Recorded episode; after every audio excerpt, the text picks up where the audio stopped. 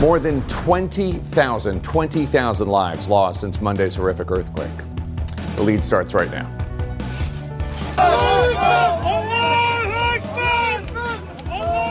Screams of joy amid the horror. A mother and daughter are found alive. Coming up, the miracle rescues and tragic discovery. CNN is on the ground as crews climb through earthquake rubble in Syria and Turkey. And President Biden takes a State of the Union roadshow to rival rich Florida and challenges a Republican senator on his clear proposal to sunset all federal programs, including Social Security and Medicare. But first, New images from the FBI as investigators begin to analyze that downed Chinese spy balloon recovered from the Atlantic Ocean, and lawmakers begin to learn just how sophisticated the surveillance equipment on board was.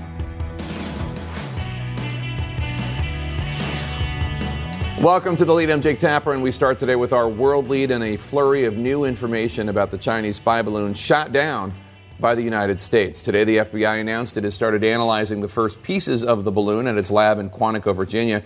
And senior officials say those parts could be used as evidence in a future possible criminal case against groups linked to the Chinese military. The Biden administration has determined the balloon was capable of monitoring U.S. communications, but sources say U.S. officials believe that the Chinese government did not have the opportunity to gather much intelligence because the Chinese government stopped transmissions to the Chinese mainland once the U.S.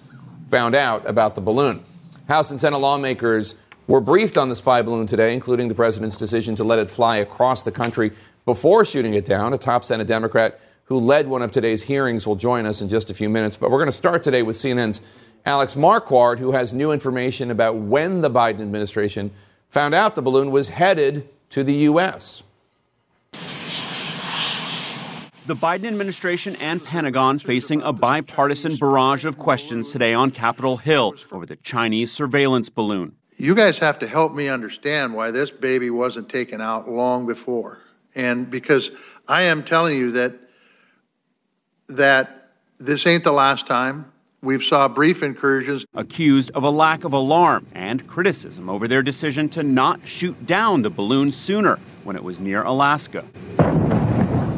The fact of the matter is, Alaska is the first line of defense for America. In four different, often tense hearings, administration officials stood by their argument that it was safer to let the balloon cross the country while also gathering intelligence on Chinese capabilities. Many Democrats satisfied, many Republicans still rejecting the White House and Pentagon's positions. The next time, you know, we're not going to wait for it to trend go all across my state, all across the lower 48, and then shoot it down. Officials now tell CNN there was a warning from the Defense Intelligence Agency the day before the balloon entered U.S. airspace near Alaska.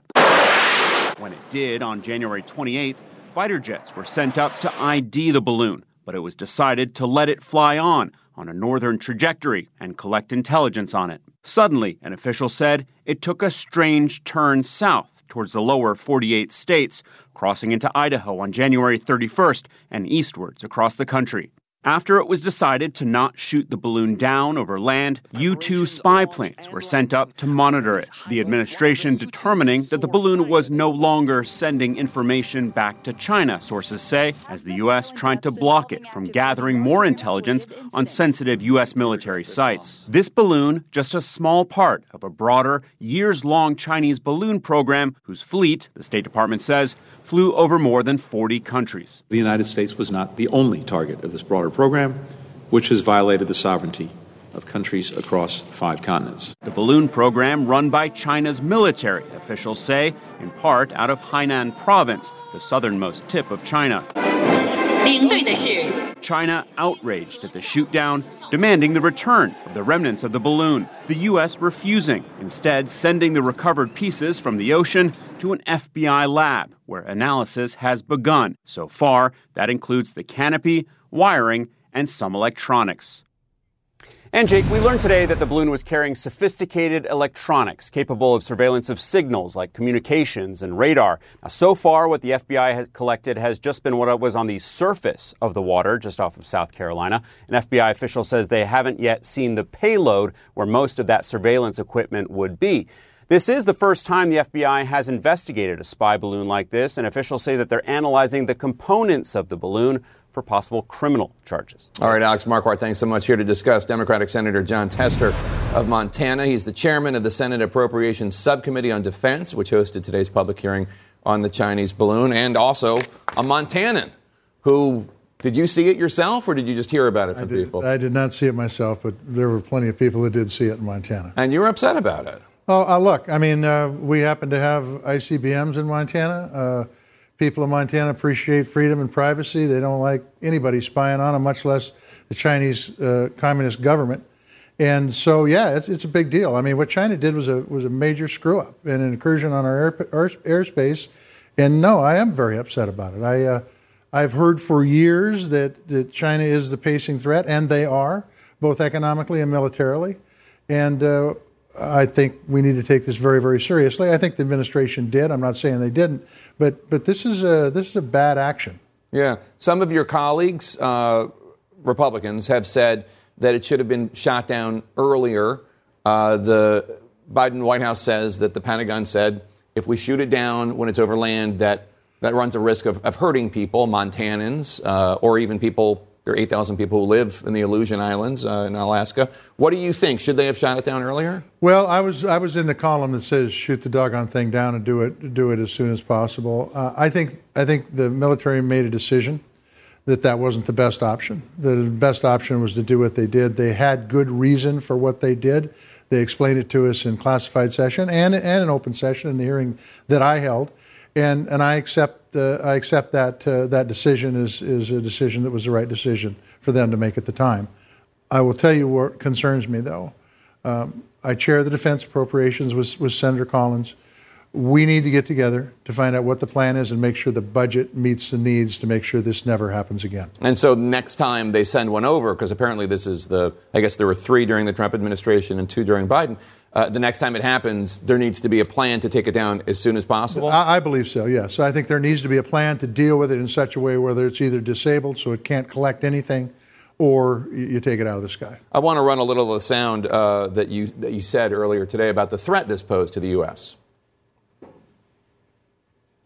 To know absolutely that this was of no military threat to us, boy, I want to hear more about that in classified session too, because quite frankly, I'm not sure that you can say that unequivocally. So now you've had the classified session. I know you can't tell us classified information, but do you feel that there was no military threat? I'm, I'm, uh, I am much more comfortable with uh, the explanation of what they collected uh, as to being uh, that.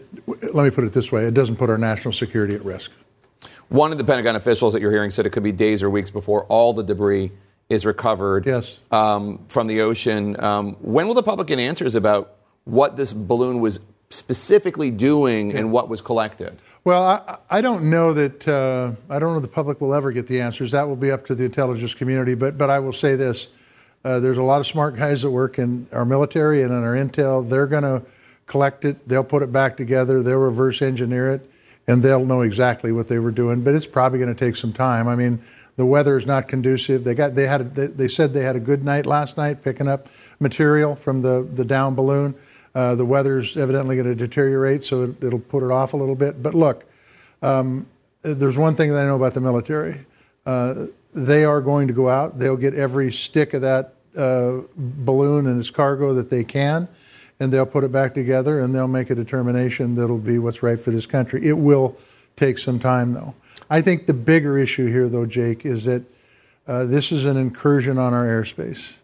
And uh, it's always been a situation where we've said no. I mean, we've scrambled fighters, we've done all sorts of stuff. When there's this is a balloon, it's not a fighter aircraft, it's not a bomber, but nonetheless, it still is an incursion on our airspace, and it's it's illegal.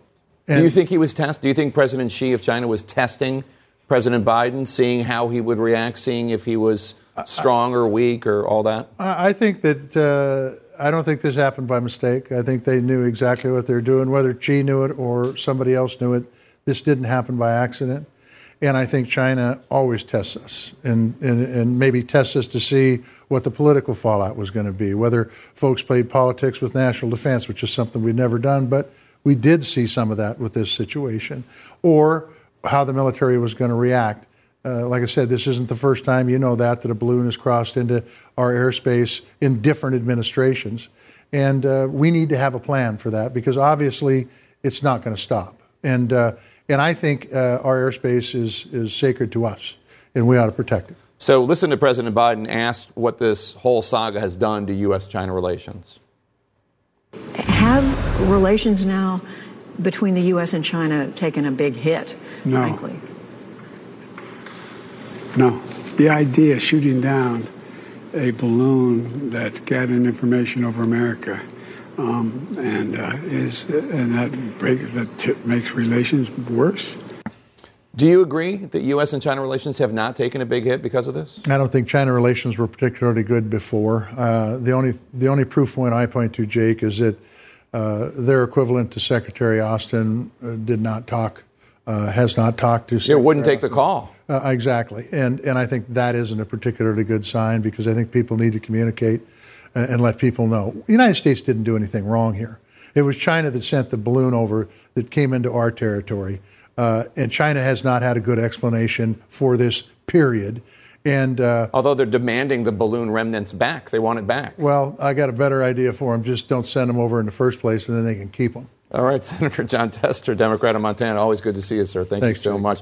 Coming up next, CNN is live in the disaster zone. What desperation looks like in Turkey and Syria as food and water start to run out nearly 90 hours since Monday's earthquake.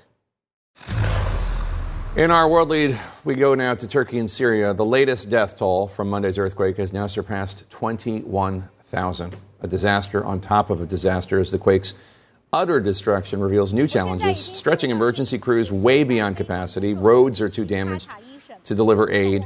And this uh, port in the southern city of Iskenderun in, is in flames after hundreds of shipping containers, mangled by the quake, caught on fire. Though the blaze has been contained for now, we're told plenty of hardships lie ahead. CNN's Jomana Karadsheh is back near the epicenter in Adana. Endless lines on the road to Iskenderun, a devastated city's cry for help answered by a nation in shock, united in pain. These men tell us they drove more than eight hours carrying diapers, water, and bread, whatever they can do to help strangers who need all they can get. Destruction in every corner of the city, no building spared Mother Nature's wrath. So, even in this part of the city where buildings are still standing, you can see that there are cracks all over these buildings. They've sustained damage. So, we're going to have to walk through here really fast. We just don't know how stable these structures are right now. In seconds, lives shattered, livelihoods destroyed, a city and its people left broken. I'm confused. I don't know how to feel. Senseless. Server has been out here searching for his friend, the only one left under the wreckage of this apartment building. No professional rescuers here, just volunteers drawing floor plans for their search in the dirt. First day I was really hopeful, but this is the fourth day. I'm uh, I'm getting out of hope. Even happy endings here are overshadowed by the collective grief. Burak flew back from his home in London to find his sister and other relatives. It's a miracle they made it out. They were buried under the rubble for 15 hours, he tells us. I'm speechless to be honest. I'm in a dream, very bad dream. Then I'm hearing, you know, so many of our friends dying here. So many of relatives are dying. My feelings are all collapsed. I, I, I'm only breathing at the moment. Around the corner, we find Sohail overseeing the search mission here. For days, he's desperately been trying to get his parents out. Our government helps, but it's not enough, obviously. So we are trying to get our people by our own, and we need you. We need everyone who can come and help us. Suhail tells us he saw his mother's leg under the rubble. I am not able to reach her. Uh, she is there. I see her, but I cannot touch her. I understand my mother is dead. I am trying to get my mother. With every passing hour, for many here, the agonizing wait ends as the gut wrenching reality sinks in.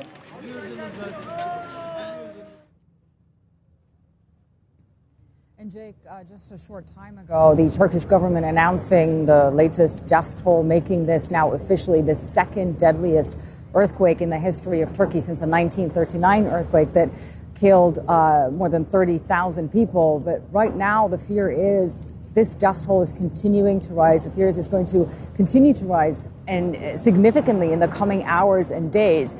You've got thousands of buildings like this one across the earthquake zone. This was a 14 story residential building. About 100 people are believed to have been living in this building, flattened by the earthquake. And we have seen over the past 24 hours since we've been here, these rescue workers have been working around the clock trying to locate survivors. But so far, Jake, they haven't found anyone alive. They've been pulling body after body. I mean, right now, we're watching them prepare to pull another body. Jake?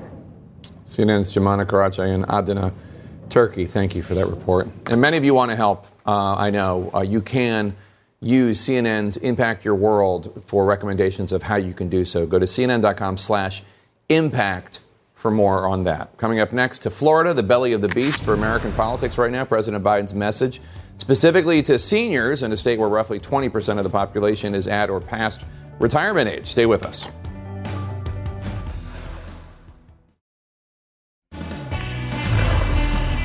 In our politics lead, President Biden visited Florida today, where he once again went after Florida Republican Senator Rick Scott for proposing to sunset all federal legislation every five years, which would include Social Security and Medicare. The very idea the senator from Florida wants to put Social Security and Medicare in the chopping block every five years, I find to be somewhat outrageous. So outrageous that you might not even believe it. But it's what he said. I won't do it again, but I will. 12 point American Rescue Plan. One of the points all federal legislation sunsets every five years. CNN's Priscilla Alvarez joins us now from Tampa, Florida. And Priscilla, the Biden administration literally placed a copy of Rick Scott's Rescue America plan on, on every seat in the room at his event, which I'm pretty sure they would not have done had Senator Scott and other Republicans not lied about it and denied that he ever made the proposal. Well, it was clear that the White House was aggressively leaning into this from the outset as the audience walked in and saw the plans on their seats, as you mentioned. Now, President Biden made this his second stop after the State of the Union, and he wanted to drive home the message that he wants to protect social, social Security and Medicare. Remember, this was an issue that drew the fiercest reaction during the State of the Union this week, and he seized on the opportunity to come to the home state of Senator Rick Scott and to draw a sharp contrast between him and Scott, the architect of that plan that you mentioned that would sunset federal legislation including Social Security and Medicare in five years. But this is also, of course, the home state of two potential GOP challengers in 2024. So Biden used his remarks to call on the reference the spirited debate with Republicans during the State of the Union to call Scott's plan, quote, outrageous, and also to say, quite simply, he would veto it if it got to his desk. Now, this is a plan that Senate Minority Leader Mitch McConnell has said does not have any traction. Scott on CNN this morning pushed back, saying that he doesn't want to cut Social Security and Medicare. But it's clear, Jake, that this is an opportunity that the White House sees to seize on a key issue and potentially make up some ground with seniors, senior voters in the state of Florida. And of course, all of this as we await for the reelection announcement or potential reelection announcement of President Joe Biden. Again, doing that in a state and coming to a state where he would face uh, GOP challengers. Jake? All right, Priscilla Alvarez in Florida for us, traveling with the president. Thanks so much. CNN's Kaitlan Collins and David Chalian are here to discuss. So, uh, Kaitlan, uh, as Priscilla just mentioned, this morning you, you interviewed uh, Senator Scott about his proposal. We're about the fact that he did in Rescue America call for all federal legislation to sunset after five years, and then it could be brought back up if Congress chooses to do so. Um, then he started saying that Democrats tried to cut Medicare spending. You pointed out that what he was talking about was not a cut, it was allowing Medicare to negotiate for cheaper drugs. And then he tried to use something that I said, I was very surprised by this, back in 2017 uh, as his defense to that. To take a listen to this little excerpt. What it passed in the Inflation Reduction Act, reducing drug spending, is not cutting benefits to Medicare. Okay, Kaitlan, let me just read you something Jake Tapper said. This is back when uh, Republicans were proposing reducing the cost of Medicaid. He said, Jake Tapper said, I know the Trump administration is excited that Medicaid will go back to the states where they have more control and can experiment and be more efficient. But without question, $880 billion is a cut. So he didn't include the quote where I talked about I, that the cut was analyzed by the Congressional Budget Office. Here's what I actually said back in 2017.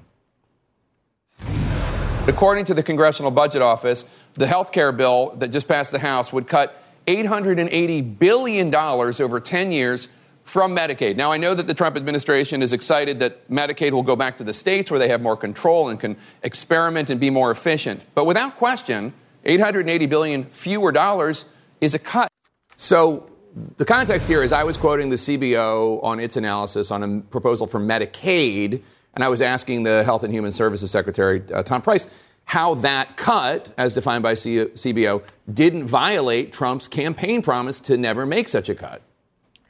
Yeah, and really the issue here eh, that it's a separate matter, Jake, is was what was most confusing to me as we were talking about this. And this is something I spoke with Senator Scott about just two days ago. I, I had expected him to say this because it's in a new ad where he's calling on President Biden to resign.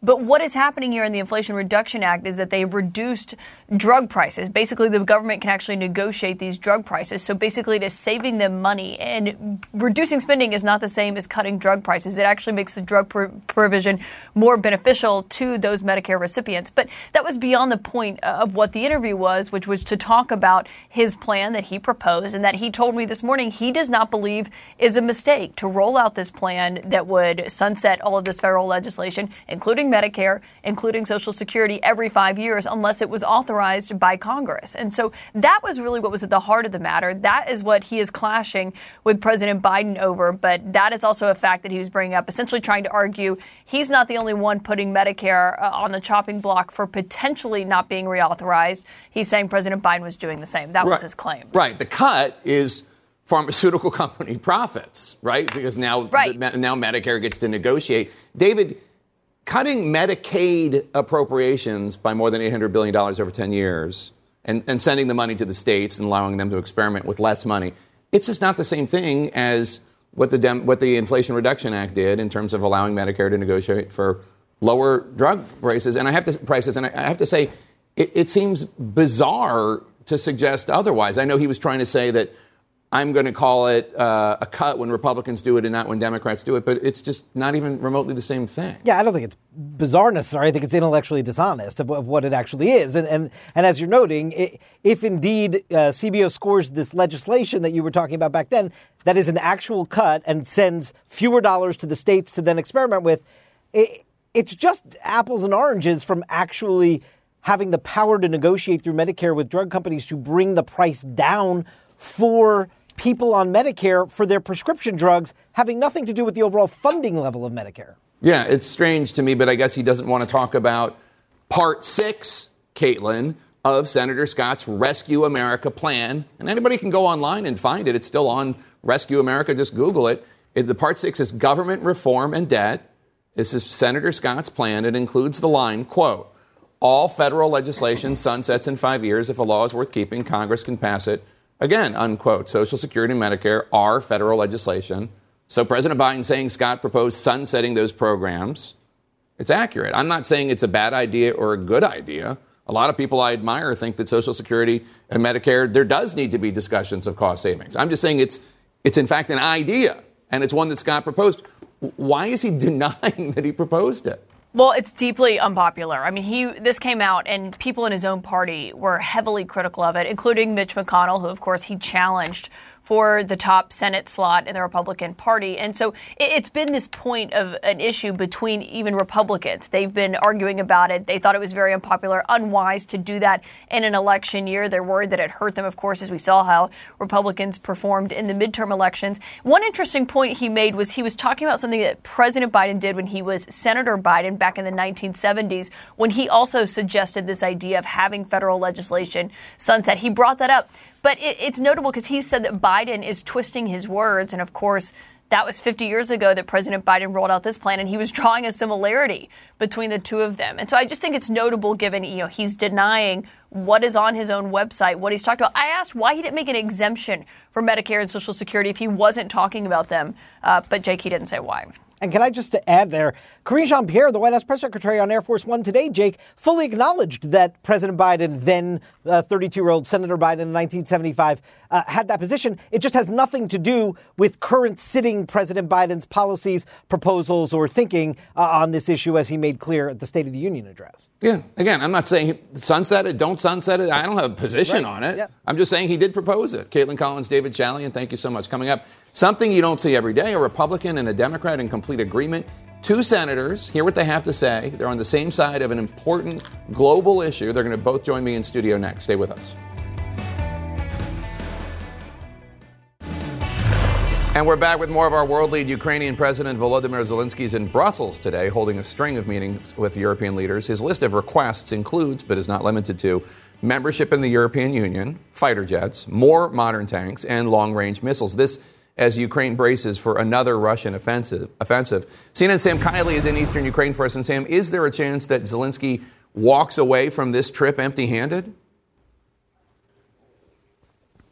Well, he's certainly indicating, Jake, that he thinks he won't. Uh, he said uh, that his talks with the leadership in Europe had been concrete uh, and specific. Now, if that is true, and it, if that is, means he's not bouncing people, then they are talking concretely and specifically about long range missiles and jets that possibly could be supplied. Now, the French and the British have not ruled out, they've not ruled them in either, but that is a step in the right direction. And if that is the case from the Ukrainian perspective, that could not come too soon because according to local commanders and local authority leaders here in Luhansk and Donetsk provinces, what remains of them outside of Russian hands, Jake, the Russian spring offensive in their view has already begun. There's been extremely heavy fighting continued around Bakhmut and uh, where the Russians have reportedly suffered quite heavy losses, and uh, in Kreminna too, there's been a very heavy assault by Russians that the Ukrainians said that they held back at considerable cost, I think,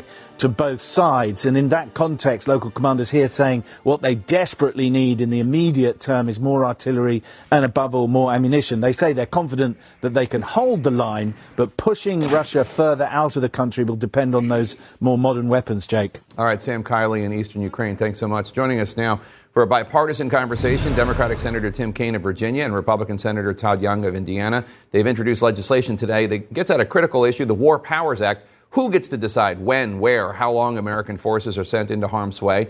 Uh, and this show is almost 10 years old. I think you've been coming on the show to talk about the War Powers Act for, for, the, for the last decade. My entire 10 years in the Senate, and it, and it was very lonely at the start.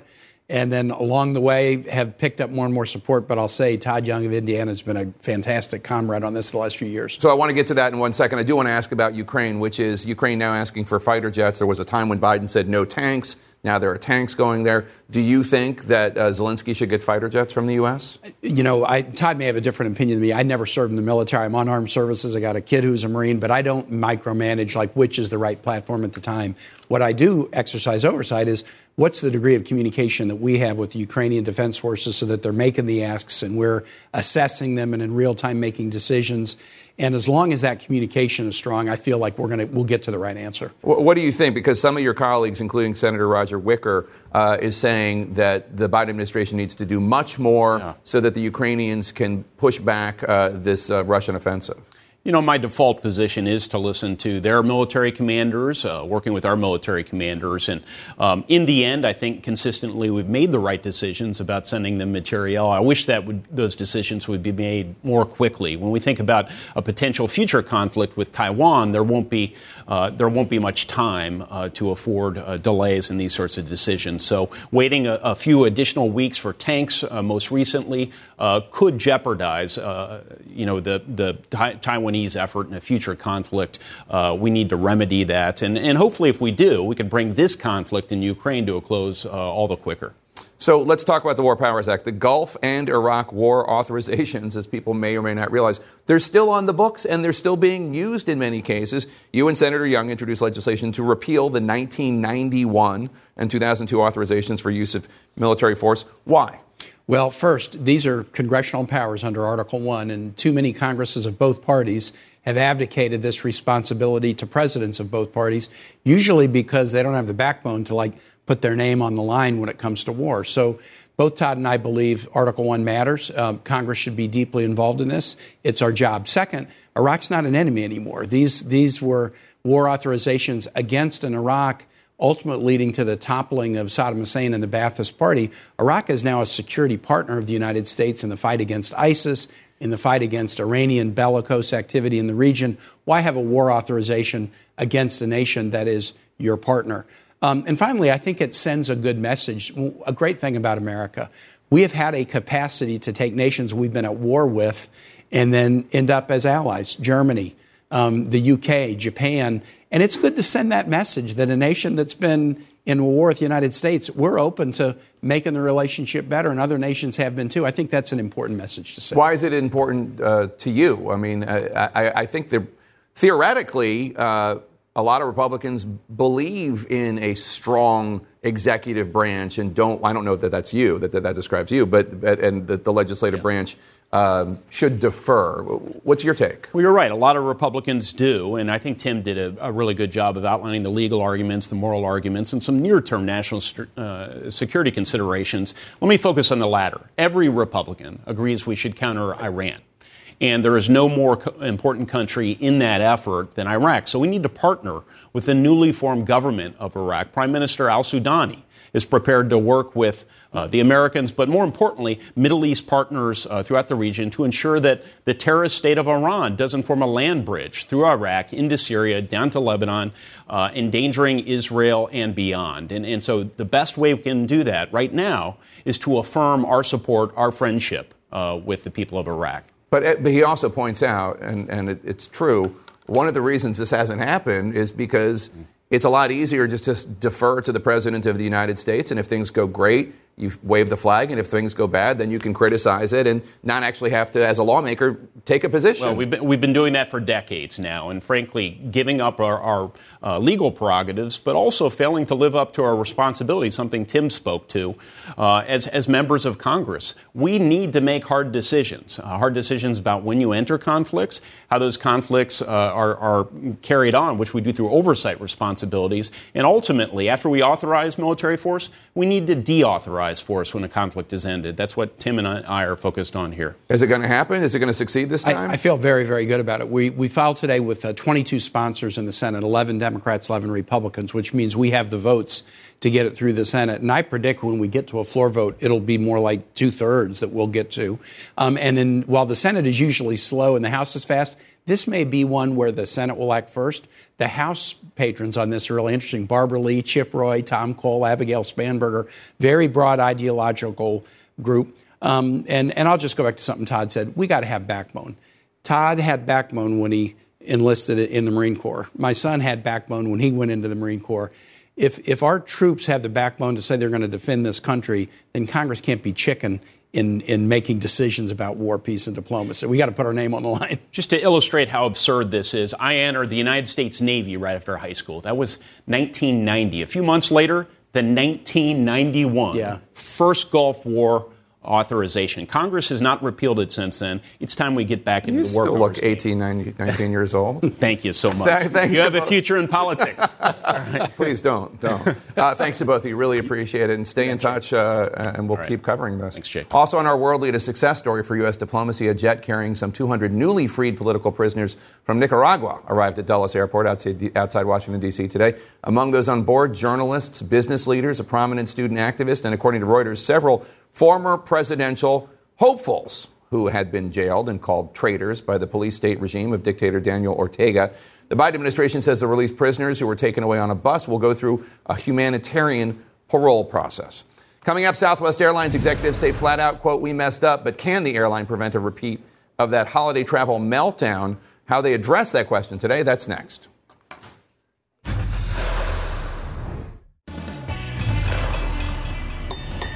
In our money lead, Southwest Airlines is back in the hot seat over its epic travel meltdown over the holidays. On top of hearing from angry customers who had flights canceled or luggage misplaced today, top Southwest officials also answered two lawmakers who want to make sure this debacle never happens again. CNN's Gabe Cohen has more now on today's hearing and a promise from Southwest. Let me be clear we messed up. Southwest's chief operating officer in the hot seat, facing lawmakers over their December meltdown. I'm deeply sorry. Humbly apologize. I apologize once again. It was a failure, epically, from, from top to bottom. The pilots union says it sounded the alarm about Southwest's flawed systems for years, but were ignored. Poor performance was condoned, excuses were made, processes atrophied, core values were forgotten. Why didn't you do anything about it? Uh, thank you, Senator. We were uh, addressing part of those issues. Obviously, it was uh, unsuccessful, but with regard to some of the crew scheduling, we had invested in those areas. Well, um, again, because you did not listen to those warnings, uh, catastrophic conditions were created for passengers by the hundreds of thousands all across our country.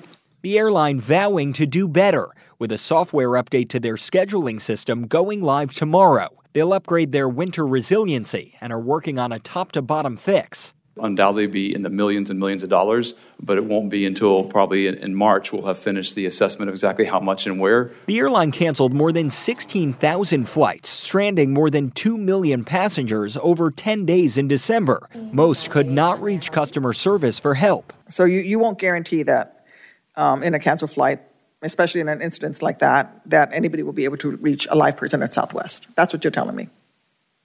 Senator, in a day like today or, uh, or an analogous day, yes, we will be able to. An exact repeat of that situation, I apologize. We can't staff. There's no way we could staff that that high. Southwest says they've reimbursed 273,000 customers, with less than 11,000 to go. But those are ones that have been submitted most recently, and we were within the DOT timelines of 30 days for processing all those. The chair of the committee, Senator Maria Cantwell, critical of Southwest CEO Bob Jordan's absence from the hearing. Your CEO didn't want to show up. The airline tells CNN he had a scheduling conflict. Now, some lawmakers also called out the FAA for their system failure that caused that a national ground stop last month, but the agency itself was not on the panel today. Next week, they'll have their turn in front of this committee uh, with the FAA's acting administrator set to testify on Wednesday. And Jake, there are sure to be many tough questions, not just about that ground stop, but also about those troubling near collisions that have happened uh, recently on runways at JFK and Austin. A scheduling conflict when he's called before the Senate? Okay. That's what they're saying. That's what they're saying. Gabe Cohen, thanks so much. Appreciate it. Coming up next to the scene that is truly beyond words, CNN on the ground amid earthquake rubble where the last chances to find life are quickly closing. Stay with us.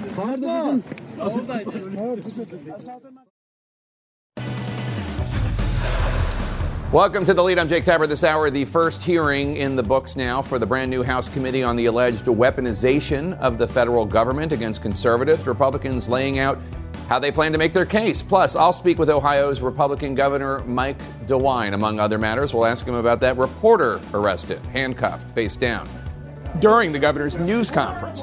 Experts are calling the actions of law enforcement outrageous. And leading this hour, new incredible rescues, almost 90 hours now since Monday's devastating earthquake shook Turkey and Syria. Let me show you some of the scenes coming out of Turkey. A mother and her six year old daughter were found alive in a collapsed house. In another scene, you can see heavy concrete slabs on top of rescuers as they pull a young man out of the rubble. And another, crews cradle a child known only now as Baby Helen, found alive 68 hours after Monday's earthquake. CNN's Nick Paton Walsh starts us off now from Antakya, Turkey, right near the Syrian border, where these heart gripping rescues also come as we learn of, of a staggering loss of life. More than 21,000 people now killed.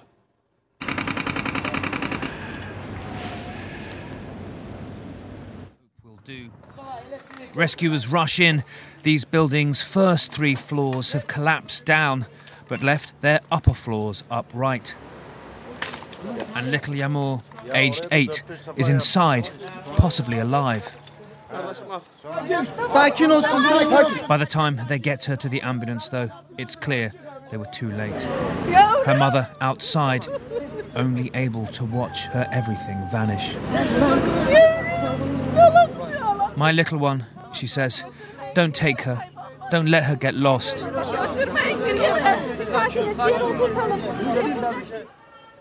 Antakya's streets, a chilling patchwork of what's left standing and what's not left. In its ruins, anxious crowds of rescuers and locals thinking they heard someone alive, demanding silence so they can listen again. Down here is Ahmed, the rescuers say, alert, responsive, a Syrian refugee. The building next to him barely hanging on at an angle. Their work desperately wishing it were quicker. Across the city, hell has landed. This man guarding his neighbour's books with his father in law next to the body of his mother in law. He gestures behind him to where he once lived. It's kind of hard to get your head around just how inhabitable a city of this size has become so fast. Literally every street you walk down has a scene like this, and the roads out, well, they're jammed full of people trying to get away to safety because the building still could collapse, and the roads in, rescuers, people even trying to get their possessions back, and those who've stayed lining every part of the green spaces we can find with tents to try and stay warm. The trees, perhaps in just enough space away from buildings that could crumble. A new world for children, smiling, neither oblivious nor somehow shaken too hard. Dusk, and the smoke of fires settles with the dust to choke the streets. But back where we were an hour earlier, there has been relief. Ahmed was saved, pulled out from the hole, his family perhaps still inside. The medics keep asking him, Did you hear any signs of life from them? No, he says. They say he cannot wait for them, that he must be treated after 86 hours entombed. The weight of grief, even as he is saved. His friend Jamil was pulled from the rubble earlier. I have been given life again, he says. I saw death before my eyes. I saw my own grave. The same twist of fate here. There have been noises deep inside the bottom of what was once an apartment block. First, out comes one man, Suleiman, aged 21. The frantic work of medics here suggesting he did not make it. I think it's the impossibility of hope here that somebody could emerge after all this time alive from the wreckage that's driving this large crowd of rescuers. The most intense work done by hand right at the front of the rubble there. Out comes a four year old boy named Alparslan, rescuers said. Alive, seen trying even to take off his oxygen mask. His father, Tolga, who follows shortly, does not seem to move. 89 hours in the rubble that both tore a world apart but found enough mercy to spare its youngest. Now, Jake, I'm standing in front of that scene at the end of the report there, and very different now. Clearly, no thought that life could potentially be spared. In fact, bodies still taken out, uh, a stench of death there, and the excavators, until just recently, working exceptionally hard indeed. But you can hear around this extraordinary site every second apartment block gone uninhabitable, those in between so perilous, cracked, some tilting at an angle like this. This whole neighbourhood, frankly, will need to be entirely reassessed, if not demolished. And you can see what that means for people behind me here. In an open space where you know you can spend the night safely, you are, of course, freezing in these temperatures and burning anything people can lay their hands on. Now, this city, Antakya, better food, better infrastructure, fractionally warmer than when we've been earlier on in the week, but still staggering how life here has been completely turned on its head in just a matter of days. But also staggering to see someone holding on for just under 90 hours. Jake? CNN's Nick Paton Walsh with an important report from Antakya, Turkey. Thank you so much. Joining me now, emergency manager for Doctors Without Borders, Ozan Abash. Uh, Mr. Abash, thank you for joining us. The executive director of Doctors Without Borders, Avril Benoit, was on the lead earlier this week. She said the ideal rescue window is 48 hours. Um, it's been more than that, but we keep seeing these miraculous stories of people getting pulled out of the rubble alive as, as recently as today. What is the most pressing medical need those individuals have? Well, thanks for uh, having me here tonight, and thanks for the question. Um, what are the most pressing needs? Obviously, is at this acute period, period is about the um, acute needs of the of these um, survivors, basically, um, mostly around the surgical needs or, or trauma-related care. Um, but as Avril also mentioned, um, the window is closing down. There's a tremendous effort to still look for for people under the debris and, and rubbles, and uh, some miraculous news are still coming along. But uh, unfortunately, as the time is passing, we are um, likely to see less of those good news. The delivery of urgent supplies to quake hit areas of northern Syria, of course, has been very complicated because of the long running civil war uh, between opposition forces and the Syrian government. Syria, Syrians at the only United Nations approved humanitarian corridor, which is called the Bab al Hawa crossings, they're frustrated. They say bodies were delivered before aid was delivered. What is the situation right now?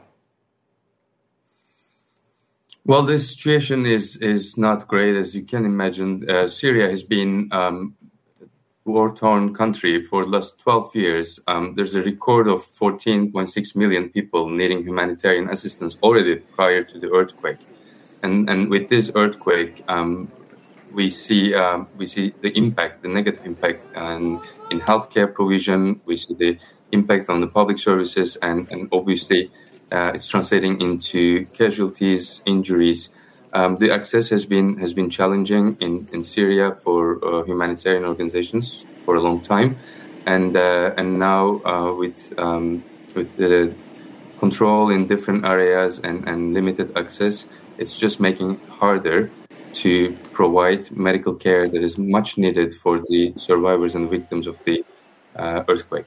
A top United Nations official says he's open to the idea of delivering aid to Syria via additional border crossings beyond just Bab al Hawa crossing. He added that many non United Nations relief agencies are already doing that. Is Doctors Without Borders using other crossings, and is it safe to do so? Well, at the moment, as Doctors Without Borders, we're exploring all potential ways, um, any any option to find a way to get the, the much needed aid to deliver to people is is what we're aiming for. Um, it's hard to tell which crossing points um, would be um, would be used at this stage. There are, there are negotiations ongoing, but um, as I said, as Doctors Without Borders, uh, we are in in, in uh, contact with all the uh, relevant authorities, and uh, we are trying to explore all potential ways. Um, we are present in, in Syria, in the northwest, and also in the northeast for, for a long time. And, uh, and it, up to now, we have managed to uh, support more than 30 hospitals and health facilities through donations of emergency kits, trauma kits, medical supplies, blankets, anything that we, we could think of. Is this enough? Obviously not. Um, we're looking at um, a, a, massive scale here, um, population that, that has been already um, um, affected from the conflict, the displacement, um, problems like malnutrition, chronic diseases, outbreaks, and now with the earthquake, it's just compounding to a degree that is going to be catastrophic, maybe. Ozan Abash with Doctors Without Borders, thank you so much. And if you want to donate, go to doctorswithoutborders.org, doctorswithoutborders.org for even more ways to help the victims of the earthquake in Turkey and Syria. You can go to cnn.com slash impact. Coming up, President Biden gives a new explanation for the classified documents found at his home and office. Plus, a change of pace in D.C. as lawmakers roast members of their own party for a few laughs. Urge you to give Republicans a bad name, and that's Lauren Boebert's job. Just kidding, Lauren. Don't shoot.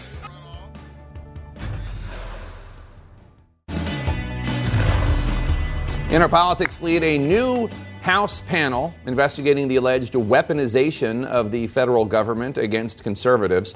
held its first public hearing today. It aims to probe claims that the Justice Department, the FBI, and other agencies are biased against the Republican Party. Democrats say the GOP is simply weaponizing weaponization itself.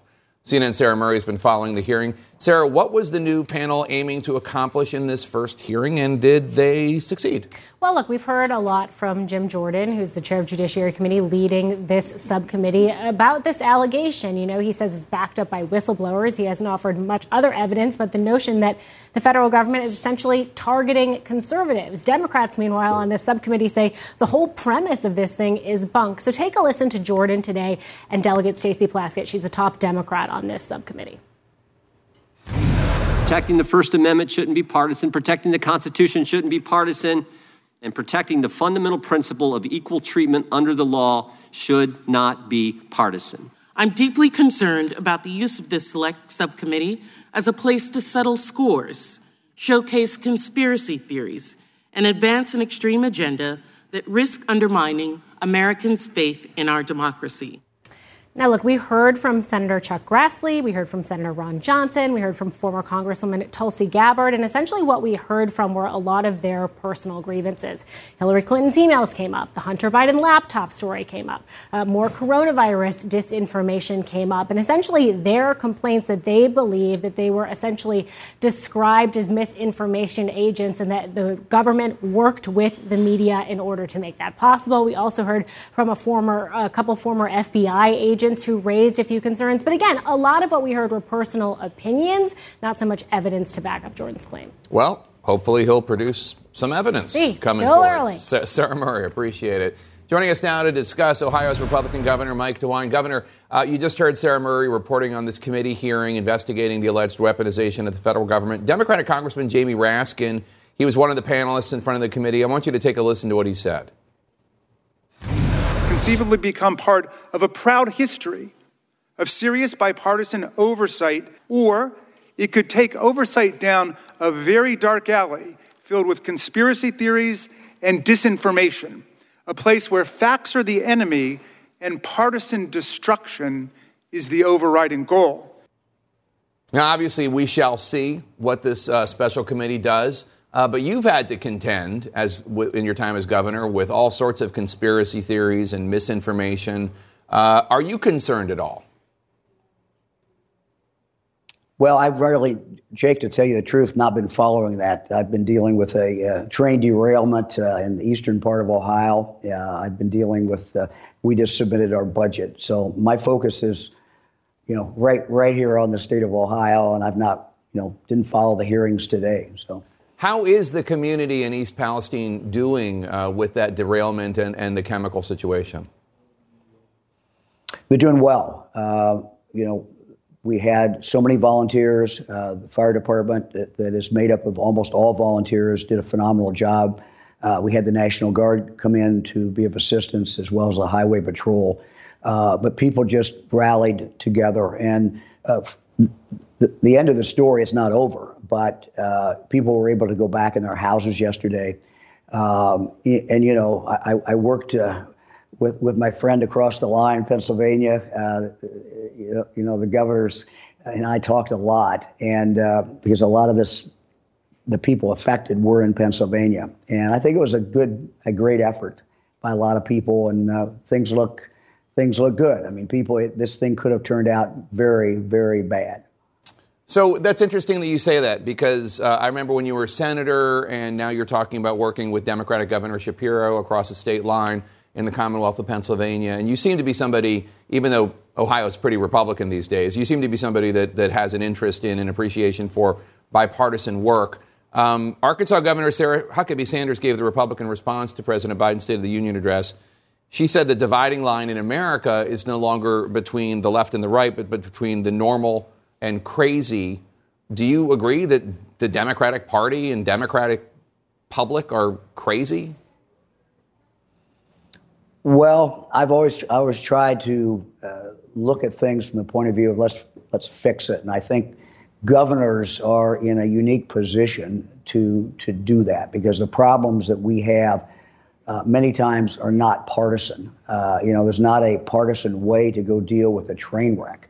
Uh, there's not a partisan way really to uh, educate educate our kids. I mean, one of the things that we did, for example, in this uh, budget that I just submitted to the state legislature, uh, is really focus on literacy, reading, um, the science of reading. Uh, the evidence is in that that is the best way to teach kids how to read. So it's these types of debates that I think you know governors engage in, and maybe um, you know we're we're lucky in a sense that the things we focus on uh, many times are just not very partisan at all. Your State of the State address um, also focused on creating um, employment opportunities for Ohioans with new jobs, especially for the younger population, so they'll stay in Ohio and not move to another state.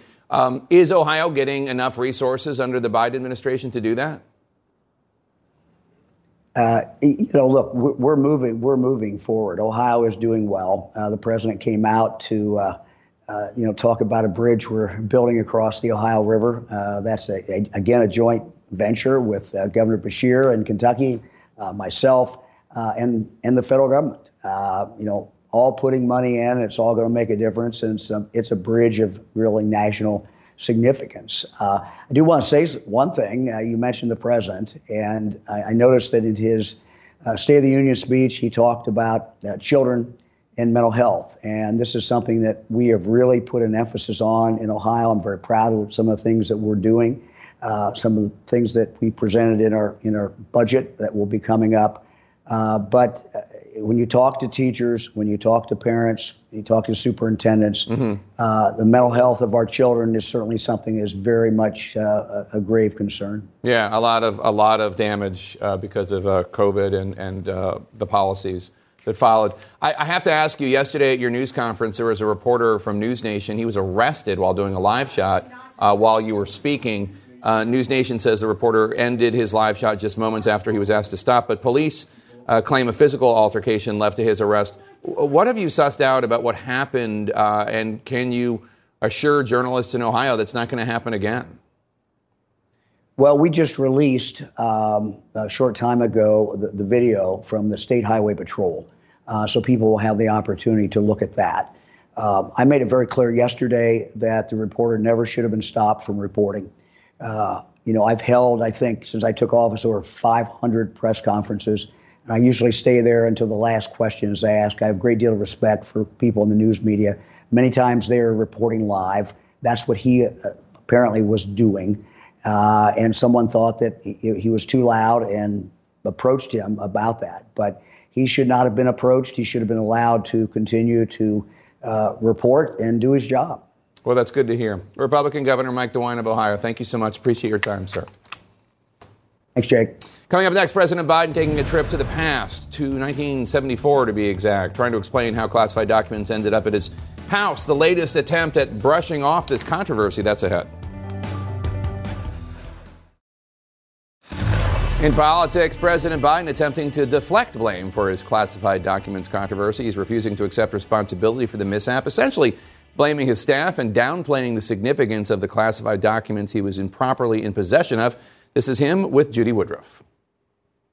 The best of my knowledge, the kinds of things they picked up are things that from 1974, and stray papers. There may be something else I don't know, but one of the things that happened is that what was not done well is as they packed up my offices to move them, they didn't do the kind of job that should have been done to go thoroughly through every single piece of literature that's there.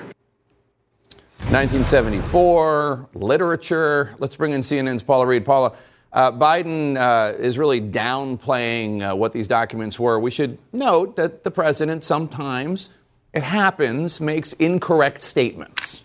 That is exactly right. In the course of this investigation, he has publicly said things that turned out not to be true. And so far, the White House and his legal team are declining to comment on this claim that some of these materials were from 1974, which would be the year after he was first elected to the Senate.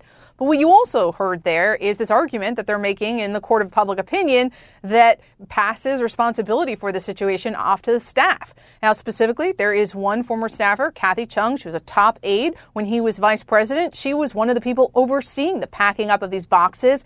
I spoke with someone close to her who said, yeah, she feels partly responsible for this situation, and it's clear the Biden team, they're happy to let her be the fall person here. As she has spoken to investigators in the initial review, it's fully expected that the special counsel will also want to talk to her, and she's also been targeted uh, by oversight requests. Now, even if they want to make her the central figure here, right, uh, much of the public isn't going to buy the argument that even though you're the one in charge, you're not responsible. We also heard him say there, Jake, that there's some things he doesn't know.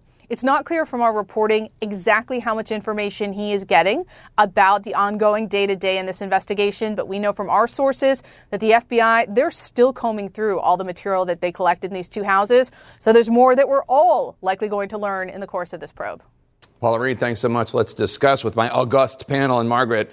Uh, President uh, Biden uh, proverbially throwing staff members uh, under the bus and also downplaying what you know, what these classified documents are. 1974. I mean, what is that? Nixon's secret plan to end the war in Vietnam, perhaps? Uh, right. Look, if this is limited to 1974 and a few stray pa- papers, a lot of the stuff's probably declassified or in the declassified category since.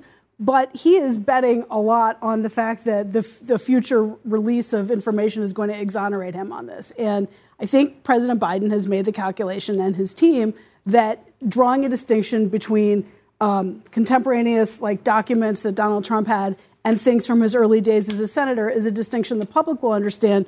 But I think people do want to hear some degree of humility. Like what people want to hear from all public official is no one should take classified documents and have them in their possession. That was a mistake. It may be a mistake I made 49 years ago, but it is a mistake nevertheless, and I'm going to own it. And that's not the way he's playing it right now. So I think we'll see where this goes. But also, Jonah, it's, it's I think it's something like 20 documents at this point. I mean, we're going to find out at That's some it. point what the We're topics to are, and if it doesn't line up with that, then right. that explodes into another controversy. Well, also, the thing I keep focusing on is, you know, they had this statement where they found another tranche of things, and they said we've recovered six items. Items, right. Right. So now I, I actually happen to know a very prominent criminal lawyer in Washington who does high profile things. And when he picks up, he picks up from the FBI when he gets his client's evidence back, it comes in an envelope or whatever, and it is, you know, say item one, a USB drive.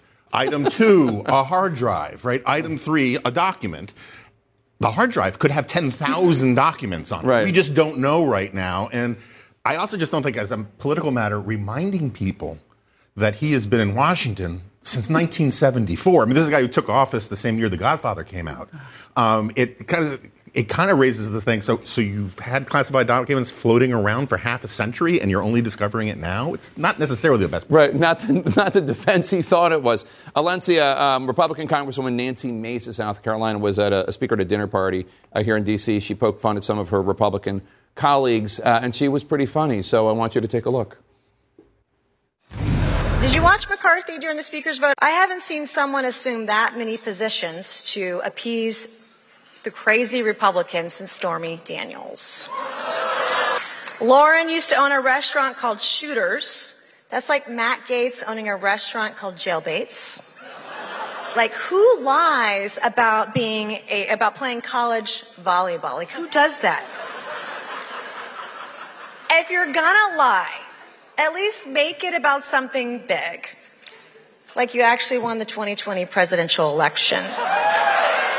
And I know everyone thinks Republicans aren't funny, but if you get a bunch of us together, we can be a real riot. I mean, holy smokes, props. That was some. That was actually good stuff. I mean, look, the material writes itself. It's, she needs to go to SNL if Congress doesn't work out for her. But, you know, I, I- hearing the Republicans laugh hysterically at that is a little concerning because they won't hold any of their colleagues accountable for all of the egregious things she's making a joke about. And so I think it will be interesting to see the uh, Republicans as we go into this Congress where they have the slim majority, but also in the 2024 election, how they're trying to define themselves against some of these extremists. I feel like she was trying to do uh, some of that uh, by, you know, making a lot of jokes. But, you know, those laughs, while they, you know, we're laughing about them and it was entertaining to watch, are they actually going to do something with, I don't know, this con man, George Santos, instead of just laughing about it? Well, it's it's kind it, of like cynicism in a way, right? Yeah. It's Yeah. like if if this is what you think, because the jokes did sound like they were written by a Democratic comedian somehow, you know, and even as she's Well, delivering them a little bit that way, tentatively, yeah. well, she's saying Republicans are funny, um, but yeah, there was something really cynical about laughing at the items she was pointing out specifically, the things that have brought the most concern to people within the party and outside of it. So, um, there is a group of House Democrats who introduced a resolution today to expel uh, Congressman George Santos from Congress. It, it is unlikely to reach the floor of the House for a vote, but at least one House Republican tells CNN uh, they would vote for it. McCarthy has a tight margin. Nancy Mace uh, has called for uh, Santos to resign. Other Republicans from New York have called on him to resign. I, I guess the question I have is ultimately, are Democrats better off with Santos there uh, as this freak that dishonors his party day in, day out? That's a description. Um, I think that he really like he does draw some of the news cycle every day, and it sort of gives them something to bat around. That's not other issues that they might be concerned about. I do think people are going to get tired of this, though, um, and at a certain point, are they going to just look at Kevin McCarthy and say, "Okay, but seriously"? Like all of these voices, your whole New York delegation is saying, at the baseline, can't we just agree to this? The flip side is now you're hearing this talking point about Biden and whether Biden is a liar, and there's like a strange defense of George Santos that uh, in the sort of right wing media sphere that hinges on the idea that everyone lies and definitely Biden lies. And again, that's just a very cynical argument to make to the public Mhm. um, that this liar is okay because you're defending your liar, and we all have liars. It's like this is not the place we want to Well, be there's in in been American no politics. equivalency to George Santos. There's yet another revelation today about the Amish case with the dogs. it's But it's happening. You are hearing it very much as an argument that is made, and you know, honestly, it's been surprising. To be fair, President Biden, then Vice President Biden, then Senator Biden, has said a lot of things that aren't true, including stories about himself and his and his livelihood. I do want to get and, and his like career, but I do want to give him credit because he actually is the one telling the truth in this face-off with Rick Scott uh, about whether or not Scott proposed sunsetting every five years every federal program, which would presumably include Social Security and Medicare. And Biden was uh, hitting him again in Florida. Take a look. Republicans seemed shocked when I took out the pamphlets they were using about cutting Medicare and Social Security. Read from, you know, Senator Scott's proposal. Maybe he's changed his mind. Maybe he's seen the Lord. But he, wanted a sunset, meaning if you don't reauthorize it, it goes away. The very idea the senator from Florida wants to put Social Security and Medicare in the chopping block every five years, I find to be somewhat outrageous. What's weird to me about this, Lindsay, is I mean, Rick Scott keeps pushing back on this, but it's just factually correct. He did propose sunsetting these pro- every federal program every five years. Yeah, I mean, in the, interview that he did this morning with your colleague, he was pushing back, and also a big fan of you. Actually, Oh, yeah. kept referencing uh, some of some of your coverage. I don't think it was this. supportive, but Right. yes. But no, you know, it is. It's very interesting that he continues to deny what is actually, as President Biden said in the State of the Union, like I have the receipts, Yeah. I can show you the plan, and yet he is continuously trying to pivot and say that for some reason Democrats are not on board with, with this plan. But I, I will say again, and I'm sure we've been talking about this all the time. President Biden did a layup and got us a campaign slogan for the next two years, or campaign ad Finish- for the next finish two the years job. to Yeah. finish the job and the State of the Union, but also to continue to go into these states and actually show folks what their plan is. Um, I, you know, I think it's going to help us help us in the long run, but continue to help I thought the slogan was "Good luck in your senior year." But whatever. but but uh, but Jonah, I do want you agree with Phil Klein of the National Review that both parties are being irresponsible on Social Security and Medicare by saying no one should touch any of this. You, you, you I mean, there is uh, an issue here in terms of their solvency. That's what was gross about the whole thing to me is it was this roaring consensus about denying the reality that these entitlement programs are going bankrupt and that we need to do something about them. And Joe Biden did not tell the truth when he said you could just tax the richest people to pay for to fix it all. It's not true. Yeah, and we'll have a we'll keep talking about that because I, I, it is a bigger issue than this whole Rick Scott Joe Biden thing going on. Uh, thanks to all for being here, and don't forget it's Audie Cornish Thursday. The latest episode of Audie's podcast, The Assignment, dropped today. It is very timely ahead of uh, the Eagles' p- pending win on Super Bowl Sunday. it dives into the future of football and safety in the wake of Damar Hamlin's collapse last month. Audie Cornish's The Assignment, available now wherever you get your podcast. And thanks for being here again on Audie Cornish Thursday. I appreciate it. Coming up, a CNN exclusive leaked police files in China give families a, cha- a chance to track down their long lost relatives after years of forced separation and silence. Stay with us.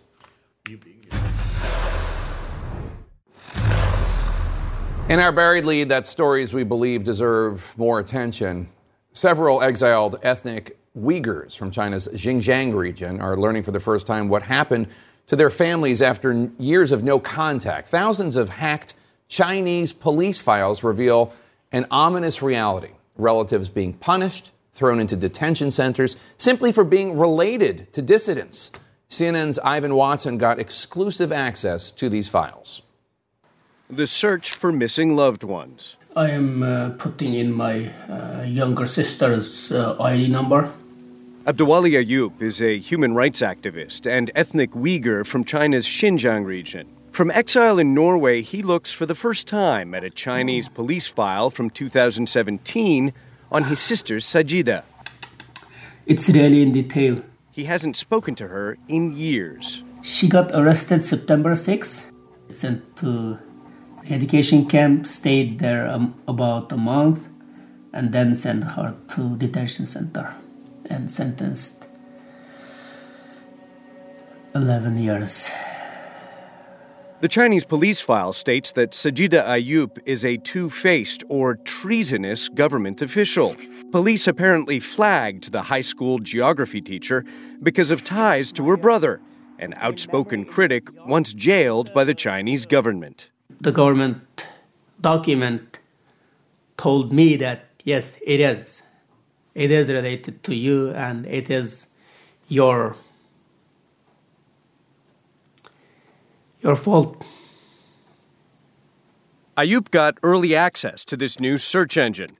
It's linked to tens of thousands of files that were hacked from police computers in Xinjiang. It's 830,000 different people are in these files. And it's clear from the files that tens of thousands of them are detained. Adrian Zenz, a researcher with the Victims of Communism Memorial Foundation, first released some of the hacked police files last year.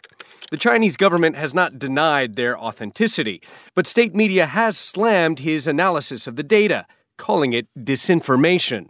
Beijing denies it committed human rights abuses while detaining up to 2 million ethnic Uyghurs and other minority groups in re education camps in Xinjiang. A campaign of mass repression the U.S. government claims amounts to genocide. Zenz launched the search engine, hoping it will provide the Uyghur diaspora information about family members back home in Xinjiang. The black hole is the most terrifying thing, and I think that's part of why the Chinese state creates this black hole. It's the most terrifying thing that can be done, that you don't even know the fate of a loved one is are they even alive or dead. Mamajan Juma remembers June 12, 2006, the last time he saw his family. I remember that day. I was passing the airport checkpoint and they were waving, and I saw them. Their image is still in my mind, you know, the picture. It comes to me sometimes. So that's the last time I saw my brothers. Juma is now a journalist with Radio Free Asia's Uyghur language service in Washington, D.C., which Beijing labels as an anti China propaganda organization.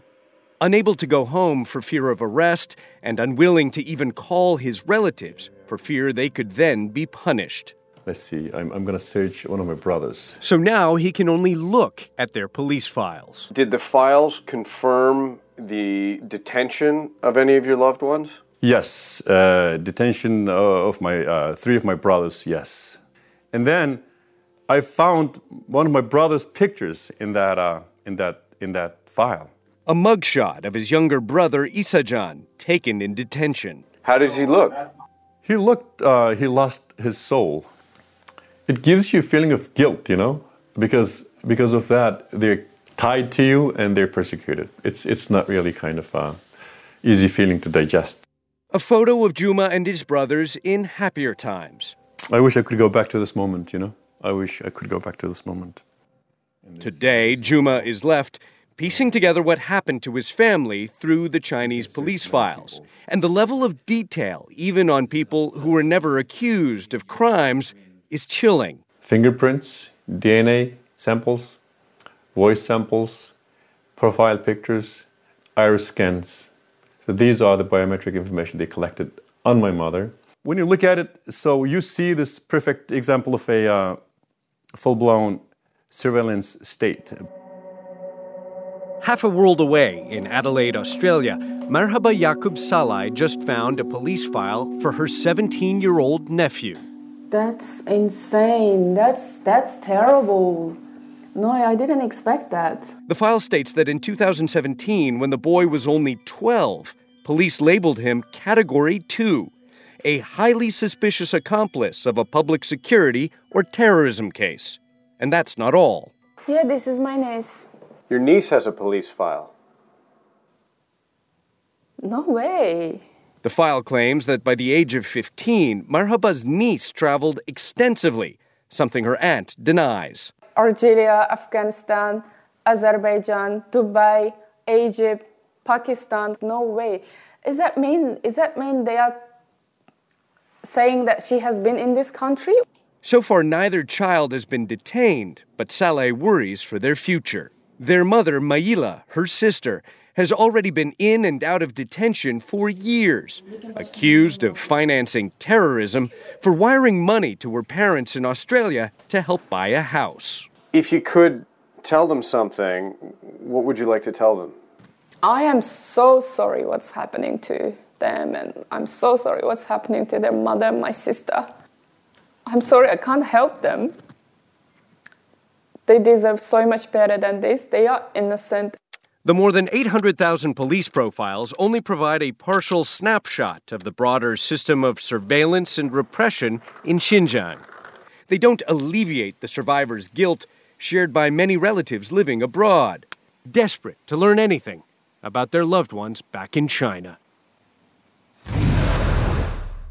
Now, Jake, I have interviewed dozens of ethnic Uyghurs and Kazakhs from Xinjiang in the diaspora. I cannot stress the pain these people uh, feel being cut off from their loved ones. CNN has reached out in writing to the Chinese government for comment about this story, has not heard anything back. The U.S. government accuses the Chinese government of committing genocide in Xinjiang. The Chinese government denies any human rights abuses whatsoever there. Jake? Ivan Watson shining a light on the human rights abuses committed by the Chinese government. Thank you so much for that. Appreciate it. Coming up next, two seemingly unconnected murders within a week shaking New Jersey communities. For the second time in about a week, a New Jersey council member has been murdered. Stay with us.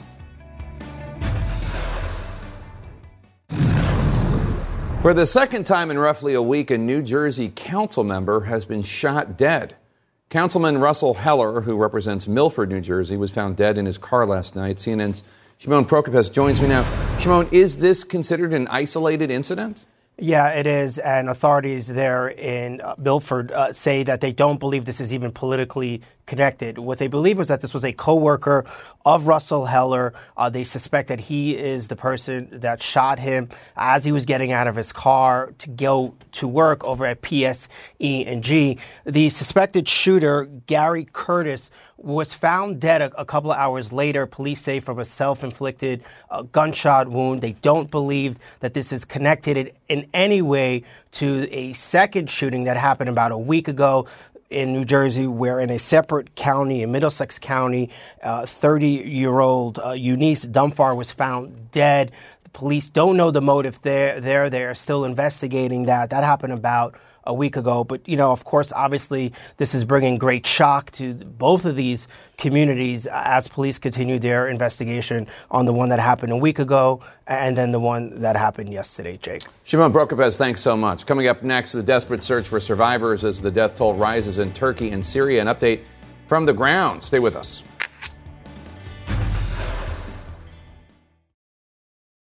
Quality sleep is essential, and that's why the Sleep Number Smart Bed is designed for your ever evolving sleep needs. So you can choose what's right for you whenever you like. Need a bed that's firmer or softer on either side? Helps you sleep at a comfortable temperature, quiets their snores. Sleep Number does that. Sleep better together. JD Power ranks Sleep Number number 1 in customer satisfaction with mattresses purchased in-store. And now, save 50% on Sleep Number limited edition smart beds for a limited time. For JD Power 2023 award information, visit jdpower.com/awards. Only at Sleep Number stores or sleepnumber.com. Now streaming exclusively on Max, a new CNN flash doc about the album that has Nashville talking. Call Me Country. Beyonce and Nashville's Renaissance. Watch it at max.com slash call me country. Max subscription required.